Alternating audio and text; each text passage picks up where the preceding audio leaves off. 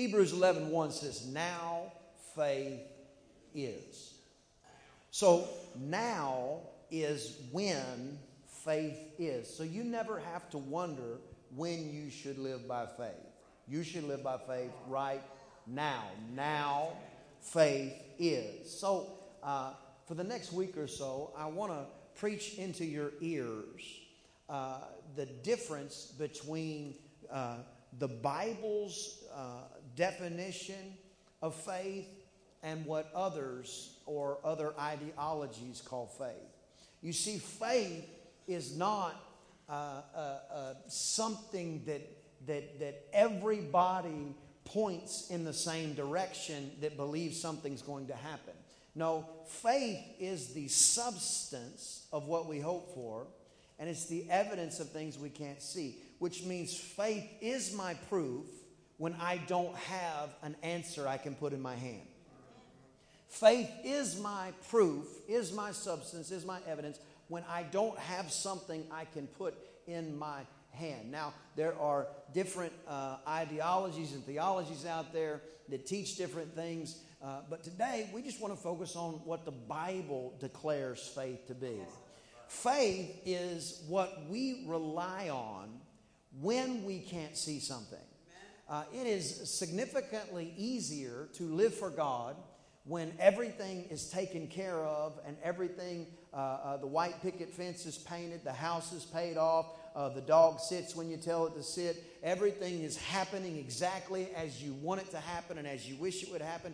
These are things that, that make it uh, uh, where our faith is not stimulated, yet it just seems easier to believe God because we are seeing all the things that we are believing for.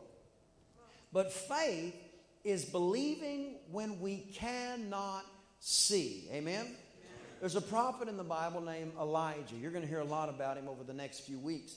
Elijah is was uh, the most powerful prophet of God at the time. And he was in the land, and there was a major drought going on. And he goes through a process of putting our God against all the uh, uh, Baal Uh, worshiping uh, prophets or, or all the other ideas of what God is. There was actually two other gods. And, and, and Elijah said, well, I tell you what, you know, if you think you guys serve God and I think I serve God, let's just both put him to the test and see what happens. Let's just have a little race. It's almost like when you're a kid where I'm from, you know, if you had a, a, a car, there's a, there's a country music song and it, and it says, When you're when you're in your teens, your dreams revolve around four spinning wheels. And for me, that was true. I, I remember being a kid and thinking, when I get my driver's license, man, I'm going to be the best uh, street racer that has ever existed in East Texas. And and I had a truck that probably had like twenty-seven horsepower total. Uh, it was it was a, a, a nineteen sixty-nine Ford. It had a three hundred. Uh, a cubic inch inline six cylinder that, that a lot of you guys, you have no idea what I'm talking about, but you shifted gears on the column. It was a three, they called it three on the tree, baby. And you would go up and then down, pull back and in reverse. And, and, and you had uh, uh, uh, power steering was developed in the weight room. It was not developed underneath the hood. So you literally had to power that dude around. And and uh, seatbelts weren't nearly as important in the sixties, so you didn't even have to worry about a seatbelt in this thing. And it would just, it was it was incredible because one, now the truck, I'm not saying it never broke down because that was actually somewhat of a common occurrence, but nowadays, if your car breaks down and you pop the hood, you need a doctorate in in, in some kind of rocket science to figure out what has happened to it. Uh, but in those days, at least with that vehicle, if you had the right size wrench and a screwdriver, you could fix almost everything on it in a half hour or so. Uh, so I drove this truck, and I thought, man, I'm I'm on it now. And it didn't even have, uh, again, I'm, I'm not about to talk about things. Some of y'all are going to go, uh-huh, and some of y'all are going to go, is he? What is he talking about, Pokemon? What's happening? I don't even know. but But I would drive that thing, and it didn't even have positive traction on the rear end. So if the only way that I could make that thing peel out, which is very important where I'm from, Peel out means make the back tires go when you're going, you know. Uh, and that was the only way that I could make that thing peel out was to turn the wheel all the way to one side. And then you would do something, you would dump the clutch real hard. So you would rev it up and you would dump the clutch, and all the girls are going, would he just preach already? And all the guys are going, that's what I'm talking about, brother, dump that clutch. So I would dump the clutch, and it just, burp, burp, burp, burp, burp, it'd bark its way around. And, man, I'd just be waving at everybody like, now y'all know, you know what I'm saying? Because it was just one of those, it was just one of those uh, situations where it was uh, important. It was important. To me at that time, it was it was a it was a rite of passage, but it was it was it was the beginning of a different side of uh, competition in my life.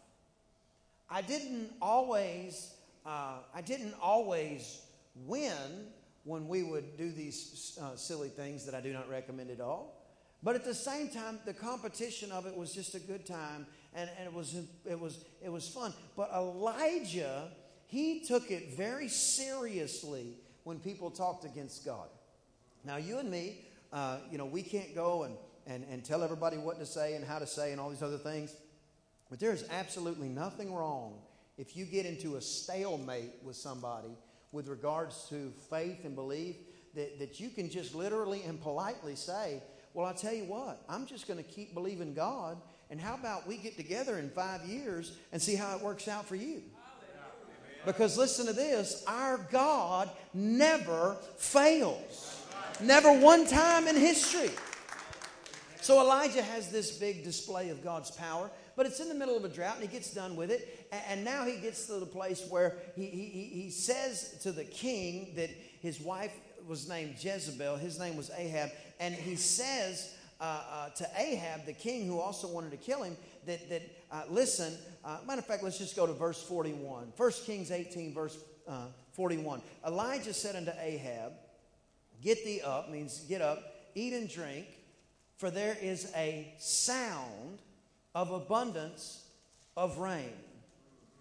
There is a sound, everybody say sound. Sound of abundance of rain. When my wife and I put the kids to bed, uh, we'll be sitting there uh, watching T V or, or talking, whatever we're doing, and and it, it, almost every night you'll hear the pitter pat of little bare feet on the on the floor coming around the corner. But long before you ever see them, there is a sound. Elijah says to Ahab, he goes, "Listen, go do listen whatever you." do because there is a sound of abundance of rain. Everybody say abundance. Abundance. In your life, in the name of Jesus, there is a sound of abundance coming to your family. There is a sound of supernatural abundance coming to your family. Supernatural abundance of peace, supernatural abundance of understanding, supernatural abundance of financial uh, increase, supernatural abundance of your family members coming to God. There is a sound from heaven of supernatural abundance that is rumbling right now. And if you will tune your ear to that station, you will hear what nobody else is hearing. So Ahab went up to eat and drink, and Elijah went to the top of Carmel, and he cast himself down upon the earth and put his face between his knees. Elijah went to the mountain, the Bible says, and he put his face down between his knees, which is a great picture of prayer. Uh, but he told Ahab, which Ahab does not serve God. Ahab does not believe on Jehovah God. Uh, he tells Ahab, he said, you just go do whatever you're going to do because I'm going to be with my God. Yeah. In other words, you cannot, your faith, faith is the substance and the evidence of everything that we cannot see. Faith has a timetable. It is right now. Now faith is. Your faith right now has to not care what anybody around you is doing. They don't understand why we're at church. fifty-two Sundays a year. They don't understand why we go to church on a Wednesday night. They don't understand why we get together with other believers and pray. They don't understand why we fast and believe. They don't understand why we're listening to teaching tapes. They don't understand why we're worshiping in our car. They don't understand why we guard what comes out of our mouth and try to protect what comes into our ears. They don't understand it. But there is a place in Christianity where you have to not give two cents about what somebody else is doing, but you've got to decide whether anybody else goes with me, I'm going to the mountain. Christianity, when you get to heaven, you are not going to walk in and Jesus say, oh good, all of you come in here. I want to ask you collectively, what did you do for the kingdom of God? He's going to say, well, hello, Pastor Brian, how are you doing? And I'm going to say, man, I want everybody from New Heights Church, I want them to walk up with me. And Jesus is going to go, too bad, I'm just talking to you. Come on, come on. Elijah said, you go eat, you go drink, you go do whatever you do. Because when I hear a rumbling in the heavens, when I hear the sound of abundance of rain, when I hear the sound of revival coming to a region, there is things that change in my life. There are things that shift in my life. And I decide I'm going to find God. If it's the last thing I do, I'm going to hear the voice of God. I'm going to see the hand of God. But in your life and my life, we've got to decide what everybody else does, that's their business. What we do is our business. Now, he goes to the mountain. Uh, uh, the Bible says the mountain's called Carmel, which literally means uh, a sugary brown substance. It means garden-like. Which means Elijah went there because he knew, what do you do in a garden? A garden is for growing things that you want to grow. Did you know you don't have to plant weeds? I didn't say weed, duh. I said weeds.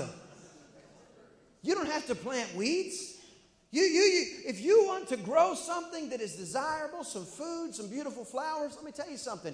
You need a garden, and then you've got to protect the garden. And if you want to experience what you have grown, you've got to go from where you are to the garden. Which means Elijah says, look, here, here's my situation. God is about to move on my behalf.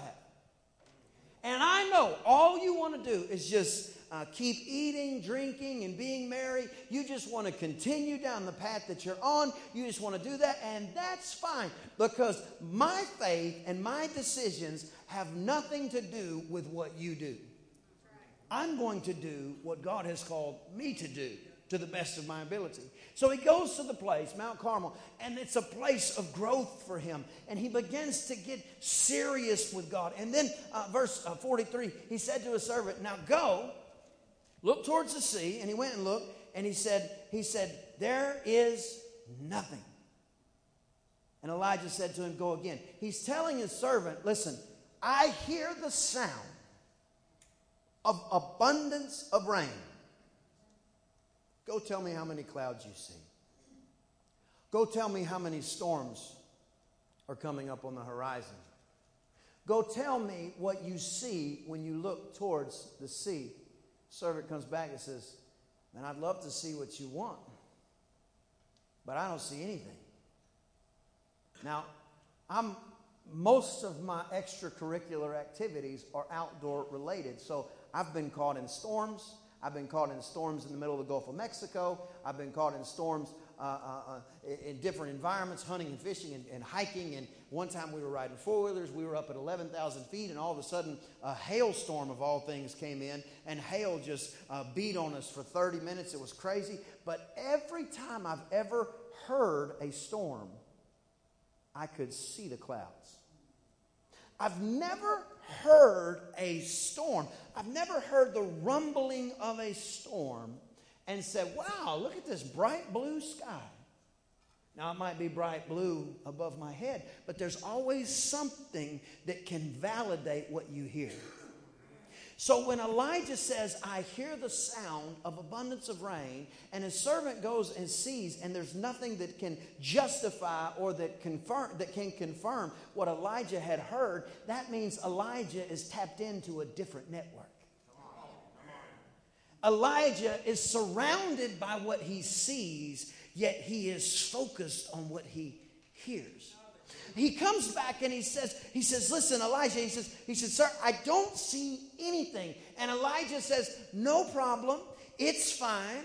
He said, go back seven times, but understand, I'm not sending you because of what I have seen. I am sending you because of what I have heard. Some of you have revival that is about to break out in your family. Some of you have revival that's about to break out in your marriage. Some of you have revival that's about to break out in your business. And it's nothing you can see right now. It looks the same. Monday morning, the same thing's happening. Tuesday evening, the same thing's happening. But there is a sound from heaven that is rumbling above you. And if you will tune to that network, you can be prepared when what is coming shows up.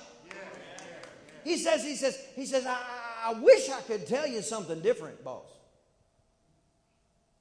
But I don't see anything related to what you say you hear. I'm reminded of what the Apostle Paul said in Second Corinthians. He says, listen, he says, we don't live by what we see. We live by faith. Apostle Paul also writes, he says, faith cometh by seeing? No. Faith comes by hearing. Elijah hears the sound of abundance of rain. And when he does, faith begins to grow and build and manifest on the inside of him. And he sends his servant. He said, now go tell me what you see. And the servant runs out there. He hasn't heard the rain. He hasn't heard the sound. All he has is what he sees. And he says, I see nothing. And Elijah's faith is not moved one bit. Some of you are believing God for something, and there is nothing on the horizon that says what God told you is going to happen. All I'm telling you is you don't live by what you see. You live by faith, and faith comes not by what you see, but it comes by what you hear.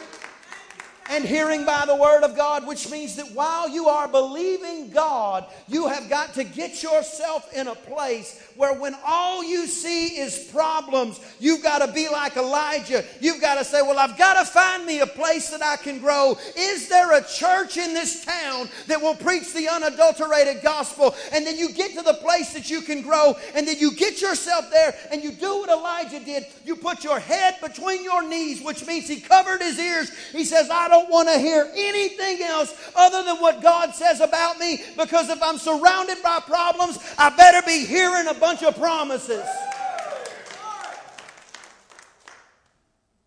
He said we don't live by what we see. We live by faith. Well, how do I get some faith? You got to hear something. There's got to be a sound that comes into your ears. There's never been a day since, uh, uh, since uh, creation when there was more sin rampant in the world. But the Bible says where sin abounds, grace does much more abound. Because there's never been a time in history where you had more access to get faith, to get the Word of God into your being. Some of you need to get into a Mount Carmel position. Some of you need to block out all the things that anybody has ever said about you. You need to uh, uh, sequester yourself away from the naysayers and the people who are telling you it's not going to happen. And you need to get to the place where the only thing you hear is the sound of abundance of rain. Faith is our evidence. Faith is our substance. Faith comes by hearing. And hearing the voice of the Lord requires tuning every other voice out. Yes, sir. Yes, sir. Verse forty-four. And it came to pass. I love when God says that. and it came to pass. You see, it always feels like what we're dealing with came to stay. Come on. But really, though, it came to pass. It's not staying. It's not sticking. It might feel like it. It might feel like a moment. It might feel like a time. It might feel like forever. It might feel like issue after issue. It might feel like problem after problem. But it did not come to stay. So Elijah says, I'm not listening to anything else. The servant says, boss, I wish I could tell you that I saw what you heard. But I didn't see anything like that. Elijah, unwavered and unmoved, says, well, good thing I don't live by what I see. Now, I want you to go back seven times. Six is the number of man. Seven always represents the number of completion, divine completion. Some areas, the number of God.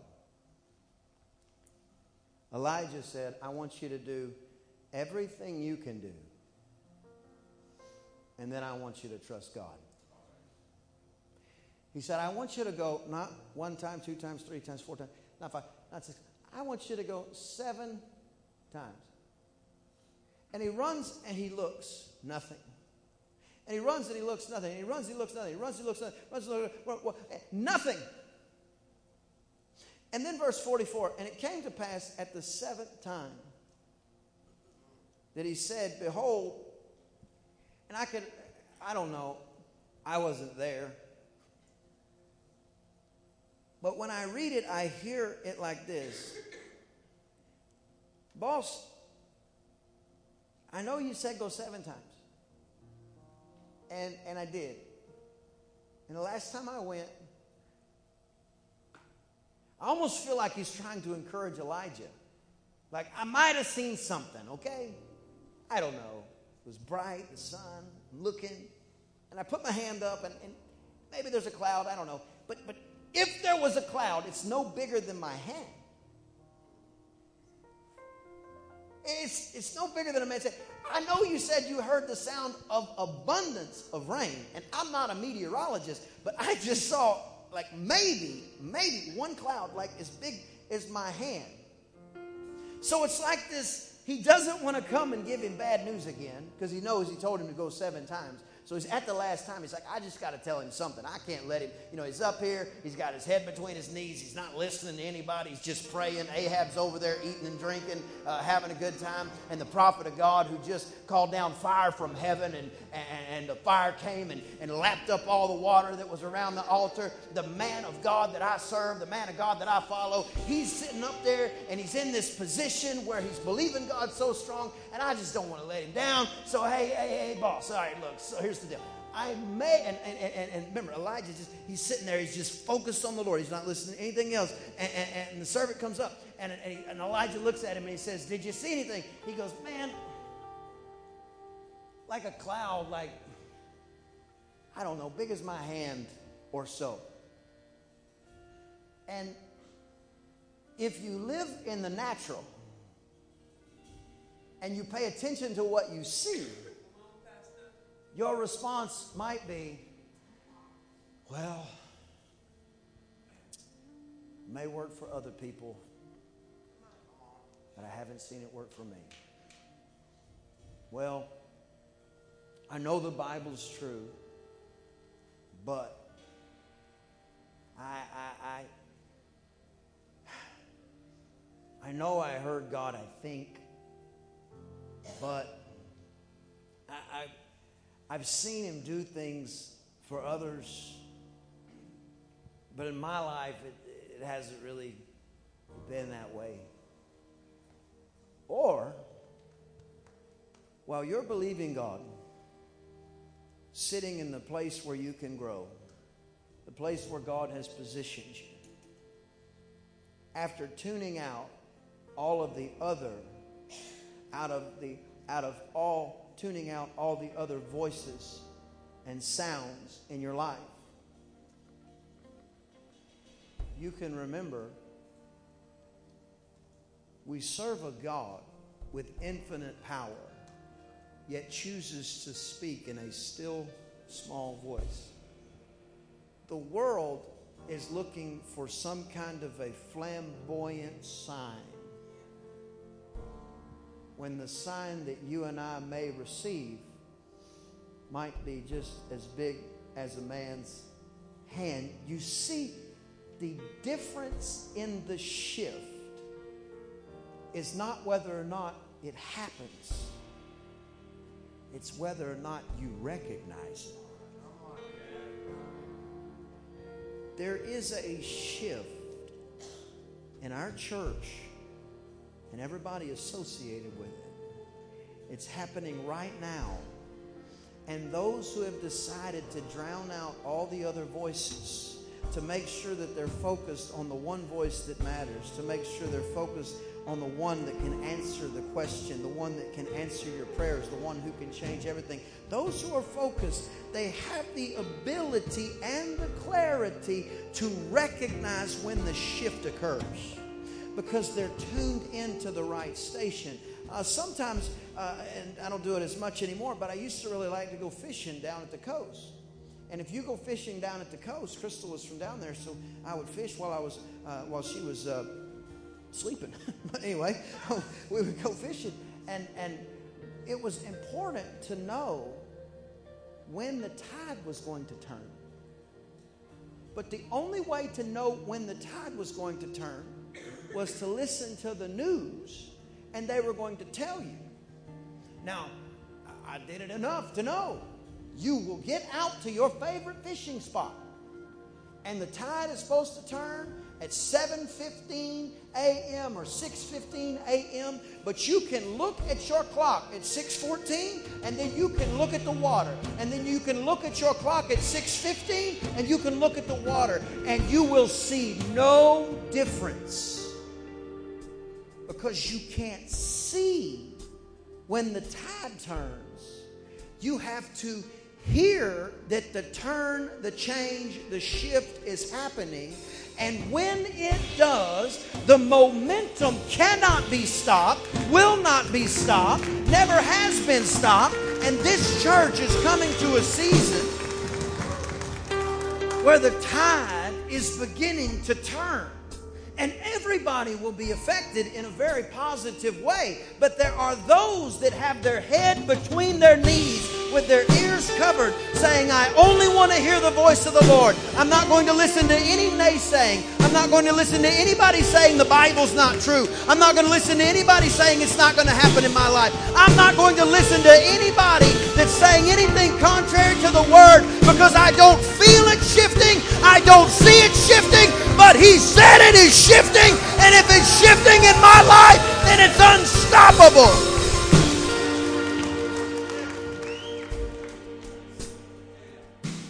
A little cloud, a little cloud. And the servant comes back and he says, he says, he says, he says, he says, there's a little cloud, boss. And Elijah says, perfect. Get up, grab the horses, hook up the chariots. I don't want you to drown in the flood. And I can, I can like, I can read the, the I can hear what the, the servant's thinking. Boss, I said a cloud as big as my hand. Elijah says, I said, hook up the horses. I don't want the horses to drown. And tell Ahab, you better hurry up too. Because the situation is this. We do not live by what we see. We live by faith. Faith doesn't come from what we see. Faith comes from what we hear. But faith is dead and dormant without some action behind it.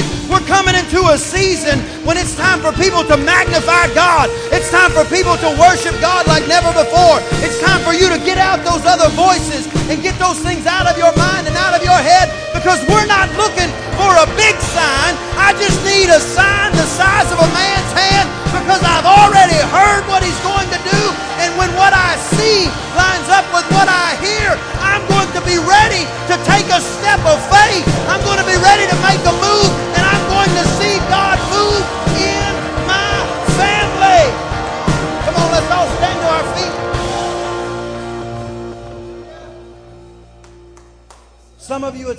family member. Some of you, it's going to be a relationship.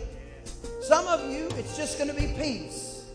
You haven't had peace in your life in years, and you're going, man, I just wish I had some peace in my life. Some of you are about to come into a season of overwhelming peace. Some of you, it's going to be financial breakthrough. Listen, I'm talking, I don't just talk like this either. I hear the sound of abundance of rain coming to this house, coming to our families, coming to our people, and it's going to shift and it's going to break, and the tide has already begun to turn, and before it's over, we're going to wish we had moved the horses and moved the wagons, because God is about to move in this place. It's going to be a lot of fun. One more point, and then I'm done.